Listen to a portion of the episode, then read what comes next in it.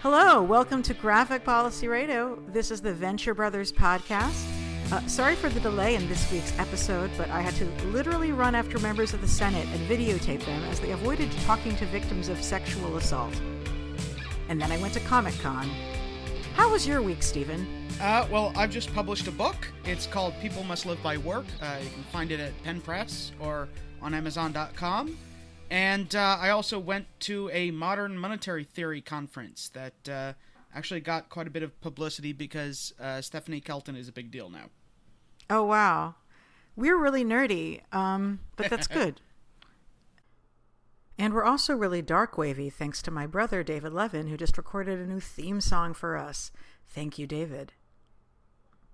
Okay. Um, and I'll just throw it out to our listeners if anybody is looking for meaningful ways to help volunteer around the election and doesn't have ideas of what they can do near them, drop me a line.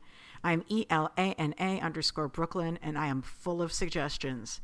So, this week's episode of The Venture Brothers is season seven, episode nine, called The Forecast Manufacturer. And uh, it's interesting because I do think that one of the big themes for this episode is sort of a new one for, as a focus for our particular episode, which is really nature versus science um, and how uh, your characters within the show are sort of analyzing each of them and weighing what, what is a better priority and what is more in line with their goals at the time. And, and by nature, I'm including human nature, or sometimes it could be weather. Um, I also think it sort of is a metaphor for the question of controlling your feelings or you're controlling your emotions versus just living in your actual emotional state as it right, is. sort of reason versus emotion, reason versus passion. Yeah, there's sort of a famous metaphor about the elephant and the rider, and the rider uh, tries to keep the elephant along the, the track by using positive motivation. I think in this episode, perhaps the elephant is a bear. Mm. Um, another theme for this episode is the uh, sort of continuing theme of institutional corruption. You know, here we have two ostensible rivals, the OSI and the Guild, cooperating against an outside force that's trying to sort of break into their market. Um, but you also see corruption going on with uh, Mission Creep vis a vis his superiors, uh, both in his time in the OSI and in the Peril Partnership. And then mm-hmm. finally, we have the Monarch's sort of accidental climb through the ranks, uh, which has really been an ongoing story, uh, sorry, theme, you know, for the last two seasons at least. Yeah, it actually made me think of a question, which was, uh, when did the show start caring about ranks? Like, um, that's a good question. I mean, there was the whole thing about uh the gated compound uh in of supervillains in season 3. Yeah, the town called Malice. Yeah. I mean, it, it comes up I I think out of sort of as an outgrowth of like wanting to shake things up by having other supervillains arch uh Dr. Venture instead of the Monarch and then mm-hmm giving him a motivation to like get back to that position. Um, so the episode starts. We see New York City in snow. Uh, we see sort of you know a shot, uh, aerial shot of Lower Manhattan. Uh, we see that same bridge in Central Park. Uh, we see the corner of Christopher Street and something, which uh, I think we've seen before, but I don't remember. Um, we see VenTech Towers, and we learn that uh, New York City is under three feet of snow, so Rusty wants to use the opportunity to test a thermal regulation suppository. Uh, remember when we had snow in winter? God, yeah. Um, it's uh, it's a little bit scary out there these days. Yeah. Um, so Billy unfortunately gets tasked with uh, taking the suppository, and we learn that uh, Rusty is a big fan of salt and pepper, um, because he likes to push it real good. Um, but you know, my big question is, who puts two-way video screens in a bathroom? That's just you know, wrong. You know, LBJ would have totally done that if they'd had the technology back then. Sure, that was kind of the way that he liked to do politics. Um, so you know, Billy goes along with it, but what I like is that you know, once again, he's sort of standing up for scientific rigor, uh, in the face of Rusty's sort of uh, slapdash pushing the envelope.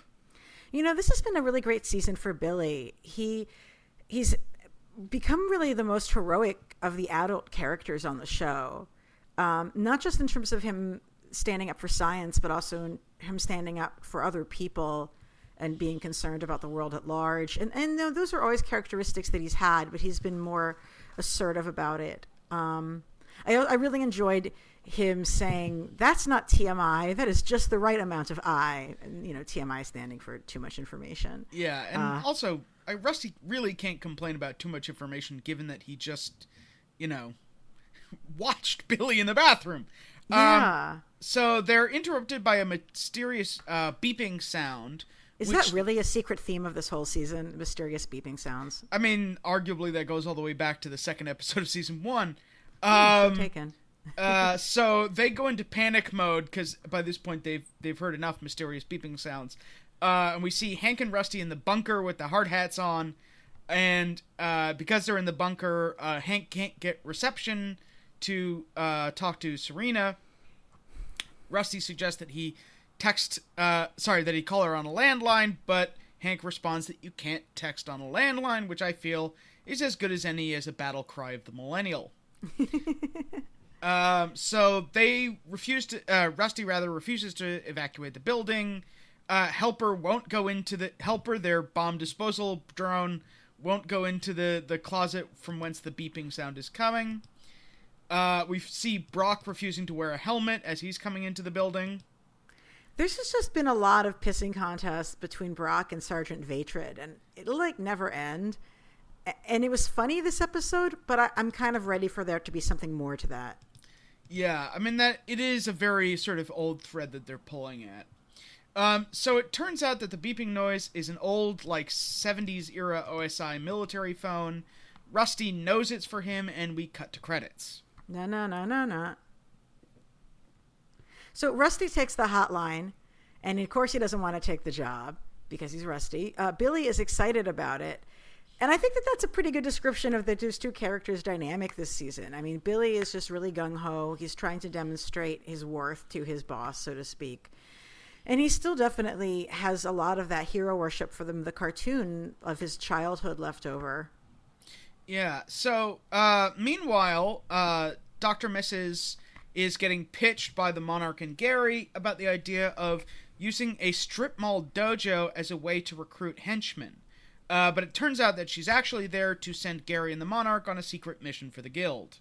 I hope that little girl Madison returns to Arch Malcolm someday. Yes, this is the little girl that um, Gary slaps in the face and then gets into an argument with the dojo owner. And is this the same dojo owner that you mentioned in the episode where they had the Carvel ice cream cake? Probably. Guy with the Jewish last name? Oh, Tiger, Tiger Schulmann. Yes. Yeah, you know what? That could totally be Tiger Schulmann, yes. Okay, because I was thinking like the curly hair and the accent. Like Yep. I was getting No, a vibe from that. Probably one of our people. Um, so it turns out that the blizzard is uh, man-made. Uh, it's actually uh, a weather machine. Which is such a f- funny, specific comic bookish trope. I, I definitely was thinking about the Weather Wizard, who's a Flash villain. Um, also, all the times that the uh, religious zealots have accused, quote, the gays of controlling the weather, quote. Yeah. Um, it's also like you know, sort of classic Silver Age, like threaten a city for some nefarious purpose. Like I mean, that a- was like the, yeah, that was the Weather Wizard's thing. Like, Yeah. very Silver Age Flash. Uh, so Hank refuses to go on the mission because he's uh more concerned that Serena won't answer his texts. Uh, but you know, because it's Hank, rather than you know conclude that she's ghosting him, uh, he you know thinks that she's been you know abducted by aliens or replaced by a clone, and so on and so forth. I have never related to Hank more, except for other times that were also pretty recent. Um, meanwhile, Billy desperately wants to be on Team Venture, and like goes to the point of forcing the the two finger touching, uh, with "I say good, go Team Venture, sir." And I have to wonder, like, is Doc's reluctance to go Team Venture with him because he doesn't want to show like his affection and friendship, or is he just associating this whole go Team Venture dynamic with his childhood in a way that he'd like to sort of bury in the past? I, I'm I'm not really quite sure. Like, why is Doc being like that? Yeah, I think it's a mix of both because it's definitely like for him, go Team Venture usually meant you know something traumatic was about to happen to, to, happen him. to him from his dad, and yeah. Um, so we then cut to Doctor Z's junk, uh, not that kind of junk, uh, and we find out that the Peril Partnership is in fact Canadian, and suggests that there is a certain lack of transnational labor cooperation. Eh? Well, you know, if the Peril Partnership is a more chaotic version of the Guild, then perhaps the Venture Brothers is actually in the Marvel 616 universe, in which Canada is the more evil version of America. Quite possible. Uh, so it turns out that there's a rogue faction of the Peril Partnership uh, who are associated with uh, Blind Rage. They're the ones who've been causing difficulties, and OSI and the Guild have decided to cooperate to shut them down. Have we seen this level of cooperation before? Not really. Like we had things with like the Treaty of Tolerance and stuff like that, but like that's usually been a little bit more arms distance kind of Cold War esque, and this is like really you know, a- as I said at the beginning, it's like two competitors cooperating to like force a third competitor out of a, a given market. Um, and one of the things I thought was interesting is that like the monarch likes the cut of this rogue faction's jib. Um, that you know he's he likes the the like ultra violence and the like you know loud messy. He's not really into subtle villainy. He you know he likes to break into accounting offices and steal uh, toner paper and stuff like that. You know, I, I do think that's an interesting seed that it's sowing for the future, yeah. Yeah, so we learned that the villain in question is called the Creep, and that the reason why the guild particularly want to get him is that the weather machine, and this is tying the two threads of the episode together, uh, was stolen from the guild. Um, I am left with uh, two questions. One of which is why the chicken tender statue? Is that a thing? I, I don't know, but it's really a lot of chicken tenders, and I don't know how in God's name they're going to eat them all.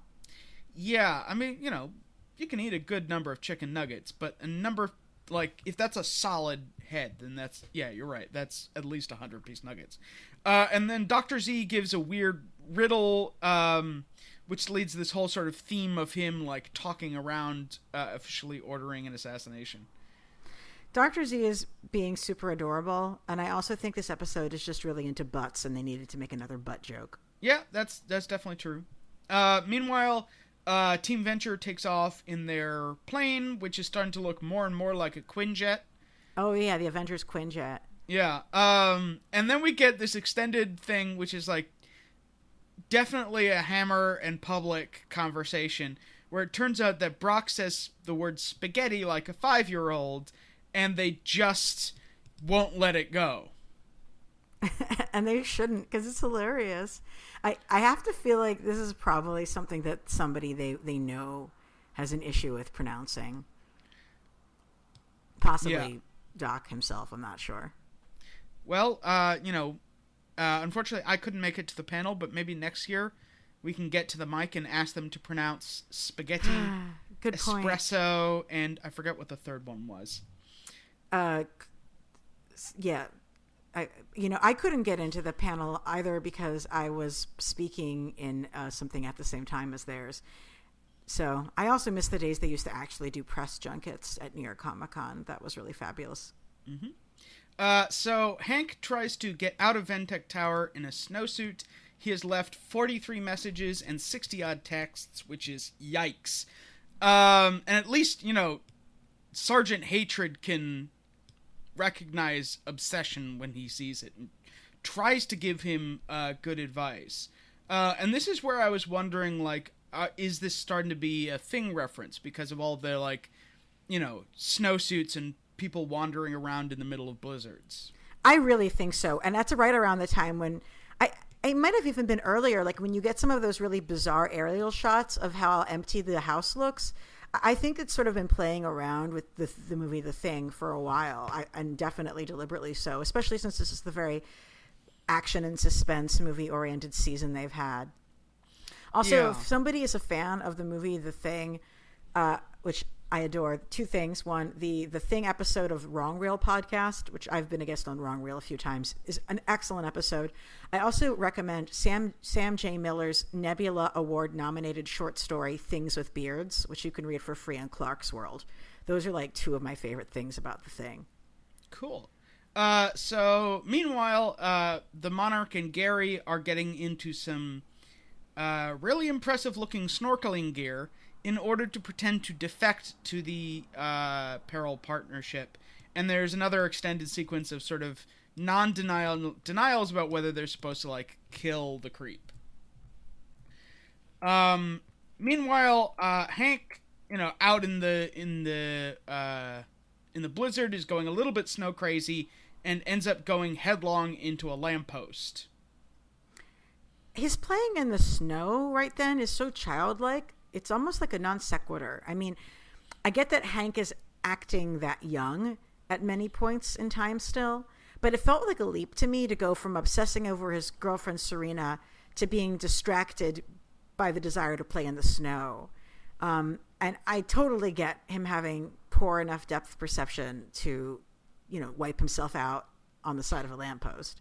Well, yeah, I, I think he just was paying attention to the snow and not think about what could be inside the snow, which is something you got to worry about in New York City. Because oh my god, all kinds of stuff could be inside the snow. But you know, do you think it is at all sort of like you're going from obsessing about your girlfriend to just playing in the snow and not even looking for her? Yeah, I mean, I think he's still sort of heading in her general direction, uh, but you know, he does have sort of a low attention span. Um, yeah. In general. So, uh, meanwhile, we get a really gorgeous shot. I have to say, the animation was particularly on point this episode mm-hmm. of Rusty and Hank flying above the clouds out of the storm. Uh, and I love the windshield wiper, this tiny little windshield wiper on their uh, on their windshield. Um, you had something to say about the sound. Oh yeah, I it was really watching this airplane se- the Quinjet sequence that I began to be aware of how many sound cues there are this episode um, and that there's a lot of musical score going on underneath the whole episode, and it really makes this it makes the whole thing a lot richer. It feels a lot more cinematic to have this much of a musical score happening. Um, and it goes everywhere from horror movie references to action movie references in terms of the sound, um, and sort of like a space above and beyond kind of a sound as well. I, I, they have a lot of composition happening in this one. Yeah. So inside um, the uh, Quinjet, whatever. Um, uh, Billy is stripping off his clothes because the thermal regulator is overactive, uh, and he explains uh, what is how the the weather machine is working, uh, which is a whole bunch of super science uh, hocus pocus. Basically, they're pumping hot air up and cold air down, uh, and mixing it with various things, and hence we get the purple haze. And of course, we go with the uh, instant uh, Jimi Hendrix jokes. Yeah, he's you know his Dr. Venture is like, oh, is the other side the wind cries Mary, and then he complains when Billy doesn't get the reference, and it's like, oh, White would have gotten it, which is true. White would have gotten it. It's not his genre, but it's pretty basic Hendrix, pretty entry level. And you know he is a deep former DJ, so you know yeah. I'm sure he got requests. Um, so they have to take evasive action to avoid a soda can, and then we cut to the Creeps Island which I have to say, I predicted this from the second I saw them on Dr. Z's junk. But um, the Creeps Island is the real Bannerman Island, which is up the Hudson River. You can take uh, Metro North to get up there. It's kind of on your way over to Beacon, and it's open for tours. It's an actual island that it's a, there's an island in the middle of the Hudson up there, Hudson Valley, uh, and on it there's a little castle that was built by like a Scottish-born um, military industrial complex uh, arms dealer guy of like I believe the civil post Civil War era, mm-hmm. um, and they you, you were stealing uh, they were storing munitions in this like armory shaped like a castle, and then of course at some point the munitions went off and the castle took a lot of damage. Um, so it's a really bizarre historical site. Uh, sometimes you can see it in the Visit New York tourism ads on TV but I, I definitely recommend visiting it and when the weather's nice. It's really gorgeous. It's again called Bannerman Island. They really have been rocking the sort of uh, lesser known islands of New York uh, when it comes to the Guild and sort of associated entities. Very true. Very true. And when the, when when Monarch and Gary get on land, the Monarch is complaining that their loud scuba gear colors are going to get them caught. And he says that they look like extras from the Cult of Personality music video. And I just had to laugh. That's um the the band Living Colour uh, from their hit 1988 song Cult of Personality. Um, and that's, of course, the band Living Colour, not in Living Color, the TV show, but the band Living Colour. And they were a really important rock band. Uh, I know that the folks from Afropunk cited them as a huge influence on the festival. And they definitely are a band that had a great quantity of neon happening. Right. And guitar Uh, solos. Yeah, and they uh, instantly get caught by the creep. Uh, in So part I guess, because I guess they were right. yeah, uh, in part because they were too busy arguing about the colors of their outfits. Actually, no, no, the they were arguing the wallet. That's right. Gary is hurt that the Monarch isn't using the Paul Smith leather wallet he bought him as a gift. And I have to say, I really like Paul Smith leather goods myself. They're very colorful. okay, so that fits with the whole neon thing. It does. Um, so you know, and I love the fact that it goes uh like most dangerous game instantly. yeah. Um, you know, just it's like, oh, of course, it's got to go this way. Um, now here's where I got actually wrong-footed for a moment. Uh, this episode, which is that the monarch recognized the butter glider, and you know we have a mysterious figure wearing uh, using a trident, and I was really convinced that uh, this was uh, Saint Cloud because we had clouds from the weather machine, and like Saint Cloud's whole thing is like buying merch uh, and collectibles and vintage stuff. So it's like, oh, somehow he got his hands on the butter glider. Um, So, uh, meanwhile, in the uh, other uh, C plot, I guess technically, um, Hank gets found by Scare Bear, which is a really creepy image. Um, and I'm this is where I think they start to get a little bit of the Shining reference because there's also a guy in a bear costume. Yeah, yeah. I think the Shining reference for sure. Uh, and I, but I couldn't. I didn't. mm. When I saw Scare Bear, I recognized it as being a reference to something that I had seen a cartoon before, but I didn't remember Scare Bear as a character. And I began to think it might have been a meta joke from Adult Swim because there have been a lot of weird bears in Adult Swim shows that just sort of show up and like don't talk like a human. Like in Harvey Birdman, which is actually going to have a special uh, next week. I'm really Wow. excited about. I know Harvey Birdman, Attorney General at Law. Yeah, Um, so uh, the Scare Bear is from uh, the Revenge Society uh, Mm-hmm. arc, um, um, Bright Lights, Big City, where Dean's working as an intern for Mister Impossible, and he just sort of shows up when they're, the Revenge Society is doing tryouts and just doesn't talk and has a knife. Um, he's That's just like amazing. yeah, he's just super spooky just by standing completely still. Um, but like, I just think there's a lot of bears. Like, I just want to talk about bears for another second. Like, I think that there's. You know what? Actually, there's a better moment later. I'll just talk about the bears Okay. then. But yeah, I definitely thought it was a, a reference to other Adult Swim cartoons. So, uh, Rusty, uh, com- meanwhile, comes up with a plan where they're going to stop the weather machine by dropping the thermal regulator suppository into it. Um, Rusty, yeah, Rusty is just really gross to Billy this whole episode. He he just basically wants to use his Billy's body for science, and demean him simultaneously. Right, which means that Billy has to basically put on uh, one of those anti gravity belts and go out and shit in public, which he has a bit of an issue with. Um, meanwhile, uh, Gary and the Monarch uh, get sort of manage to pass through the bubble into the, um, you know, outside of the sort of the eye of the inside the eye of the storm now, um, and they find a whole bunch of stolen guild tech, which is an opportunity to like go through some of the weirdest back catalog like gimmicks and weird inventions, including one of my favorites, Grover Cleveland's presidential time machine. Uh, last scene from the episode, uh, "Are you there, God? It's me, Dean," uh, where Dean has uh, trouble with uh, testicular torsion. Um, and we finally get a good look at the creep. You know, he kind of reminds me of a few different villains. So obviously the name is kind of like the DC villain, well, not really villain, more like anti-hero, the Creeper, in the sense that he's kind of made out of spare parts and other costumes and he has a very manic energy that way. I love you, Steve Ditko.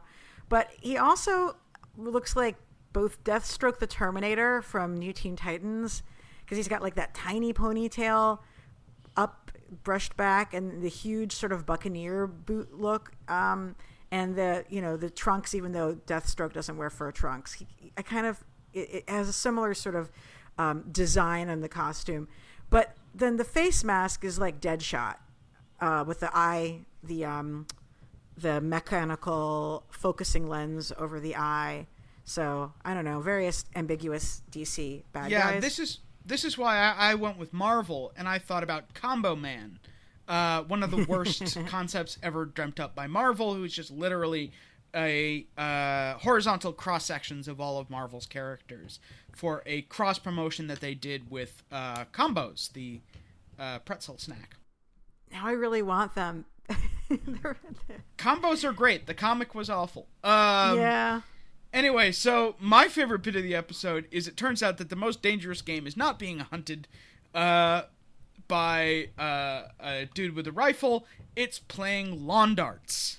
Which is probably true. Are, are folks familiar with the lawn darts lawsuit? Um, lawn darts were a real toy, and they were like a weighted giant, like javelin that you would throw in a lawn into a target. And not surprisingly, somebody died. A kid died and his dad sued the company, and lawn darts were taken off the market. Um, and this is a story that is definitely true. I checked on Snopes. It's often brought up as an example of how the lawn darts manufacturer, and again, lawn darts are dangerous as hell, but like there was one death from lawn darts, and because they don't have a big lobbyist, their product goes off the market. Meanwhile, weapons like guns kill everybody constantly and are still available for sale.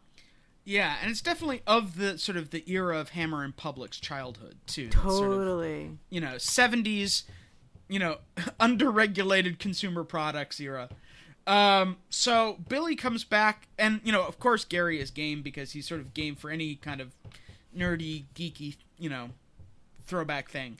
Uh, Billy comes back into the plane uh, dyed purple because the weather machine is using silver nitrate. And here's where I have to explain the nonsense that is chelation.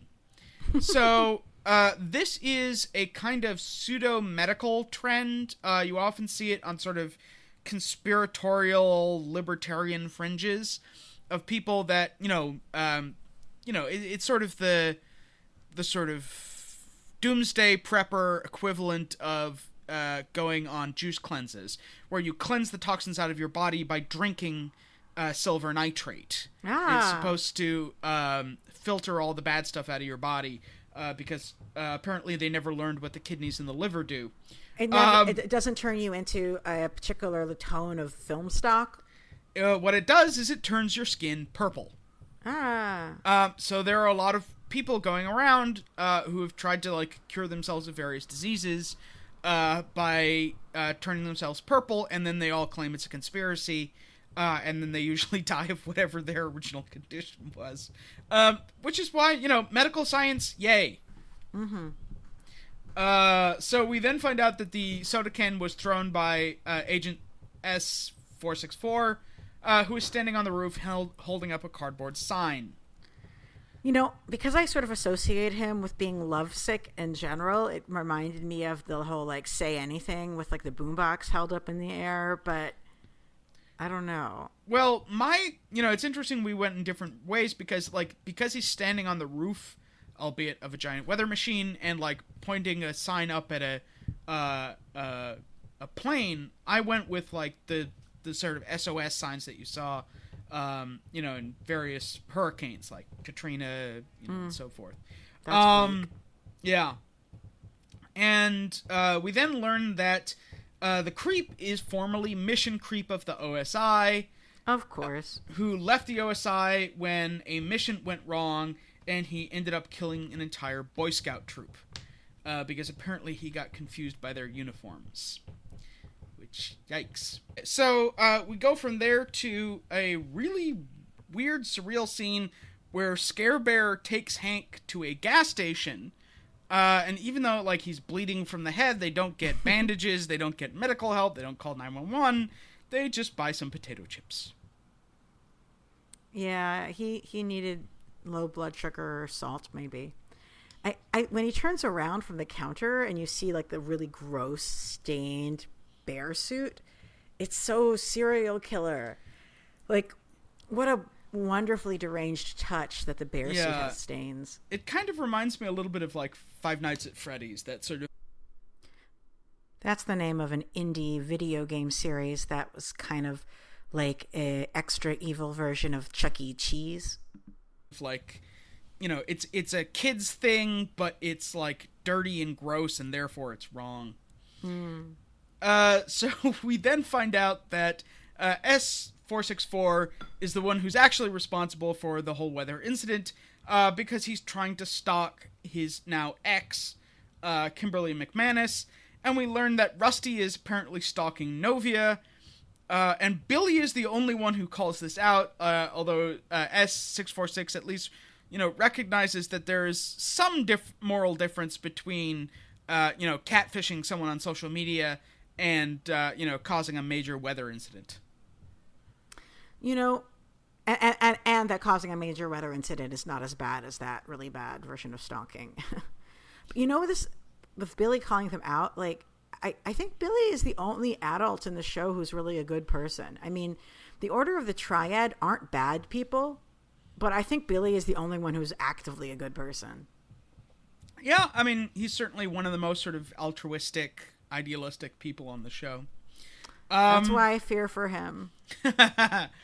So, well, we're about to learn that he might uh, be okay for a while because uh, the Monarch and Gary are still playing lawn darts uh, when a different Rusty and Billy come out of the time machine.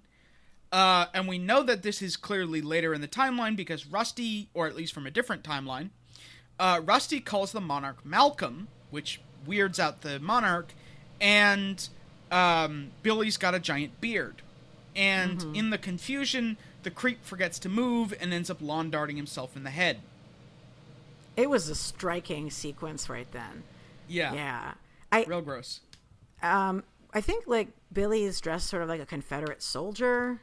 Yeah, it's then- definitely Civil War. Uh, it can be a little bit confusing as to who's on which side because sometimes um, the Confederates had blue uniforms as well as gray uniforms, which is part of the reason why they ended up shooting at themselves more than once.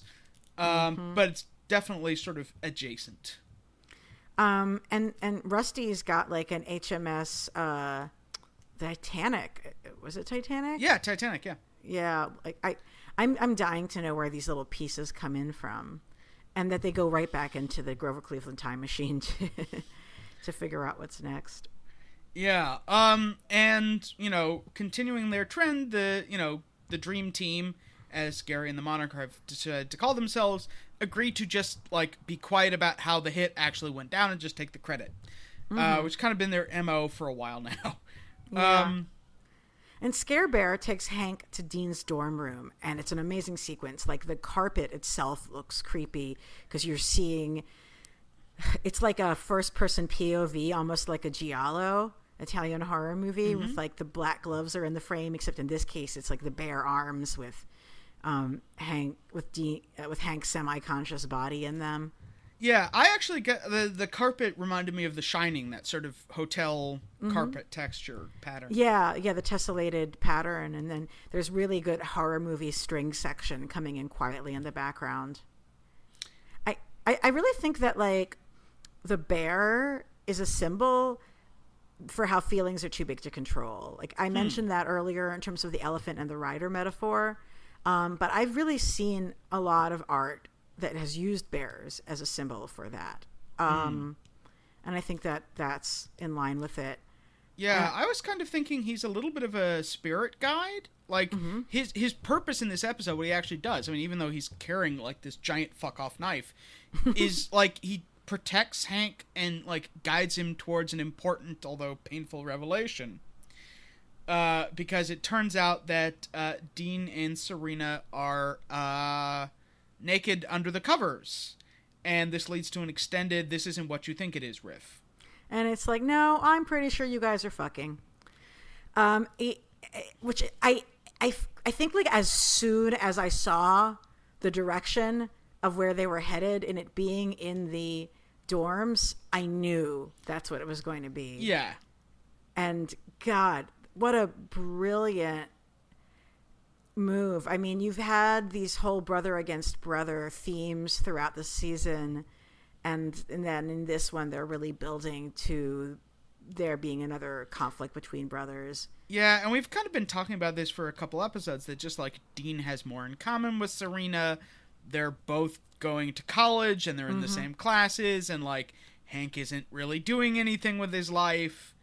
Uh, and, you know, besides like wanting to bone her, doesn't really have all that much in common with Serena. Um, yeah. So, yeah, I think it's kind of inevitable. It was. And I I I just think that this whole sequence was really well scripted between those characters.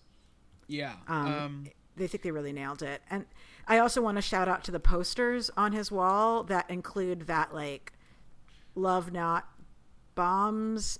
I, you know the one with the bomb and the whale yeah. that was in his professor's wall, and bomb then he has the another cam- poster that says "Love is a chemical reaction," and that again is like brings me back to the theme of the episode like love is a chemical reaction i mean how much control do they have over their feelings towards each other in this way and how much are they just having to are they just controlled by instinct with each other yeah um and then you know hank passes out uh due to blood loss and concussion um and there's and... an amazing moment where he's where he's like oh you see the bear too thank god yeah uh, oh, which so I think good. leaves ambiguous whether uh, like is he going to remember this? Because uh, I could see them going like either way. Like either they decide to like commit to the conflict, um, or oh, they better they, commit to the conflict. They better. Uh, or it's this whole like t- you know tiptoeing around like does he remember thing, uh, and then we go to a uh, really stunning uh, post credit sequence uh, where Kimberly McManus uh, gets in to see uh, S464 and finds out that they have mind wiped him, that he does not remember nor love her. Yeah, I thought that was extreme as hell. Like, I, I don't know. There was a much more extreme mind wiping than I would have experienced, expected. And of course, Dr. Mrs. doesn't really lead, lead, uh, lead with the fact that it's been that ex- radical. Yeah, and I think that like this is kind of that whole like remember we're the bad guys thing that she was on a mm. while back that like you know, they're kind of pissed off at OSI like in in you know, an ex OSI guy stole a guild invention and then the guild had to clean it up. And, you know, they haven't exactly been happy with the way that like their interactions with the OSI have gone. So it's like this is a very personal fuck you. Yeah. I want to talk about that climactic scene though, with the, in the dorm room again. Like, sure. I mean, the whole that whole sequence is really set up like a horror reveal, right? Yeah. Um, and you have him sort of entering the bedroom in a very like coitus interruptus thing. I, I think it's like the uh, I don't know. It's it could be quite Freudian.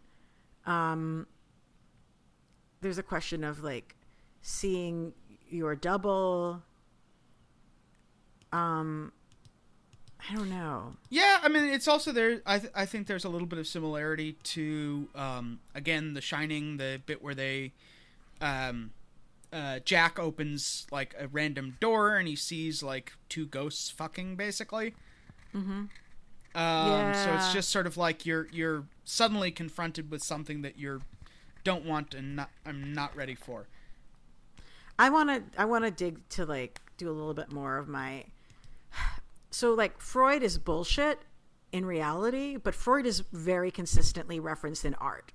Uh, and I do feel like I want to put my head into a little bit of Freudian analysis for for the way this whole scene is done. I mean, there's just so much there to it with the bear representing, you know, is it like the id that's steering him?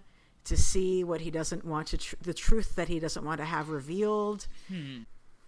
Or maybe the bear is his ego, which is carrying him to show him the reality of his situation in which his brother is betraying him this way. You know, the the ego that is physically steering him uh, and interfacing with reality between his semi-conscious mind, since he's kind of literally semi-conscious, and uh, the world as it exists I could kind of go either way on this one. Um, is this the the, the doppelganger of the self? Uh, yeah, I was going to say this sounds more Jungian than Jungian. Freudian. Yeah, yeah. By doppelganger, I mean that uh, Hank is experiencing his brother as his doppelganger in this moment, uh, which is sometimes thought of as like your evil twin. Um, and in this case, he's having the seeing your doppelganger is generally characterized as being an, an out of body experience. Uh, so he's seeing his brother, who is his double, doing the thing that he wishes he was doing, which is having sex with his girlfriend. Um, and he's experiencing it in a really sort of out of body way. And I think part of the reason why his uh, response to it is addled is, you know, yeah, he's experiencing brain trauma, but he's also really unclear on what he's seeing because of the connection between the two of them as brothers. And I think that there's an interesting uh, Jungian connection with that. Um, um, which I guess also falls into the category of I don't think this is sound psychology, but it is definitely all over art. Yeah. Um, so um, unfortunately, I gotta wrap this up. Okay. Uh, so shall we try uh, one more time to, to get it right? Uh, yes, and also just uh, yes, let's do it. Let's do it. Okay. One, one, two, two three. Go, Go Team Venture, Venture podcast. podcast. I. That's Damn the it. best we. No, I, I think that was close. All right, That's all like- right. That's that's pretty good. That's pretty good. Still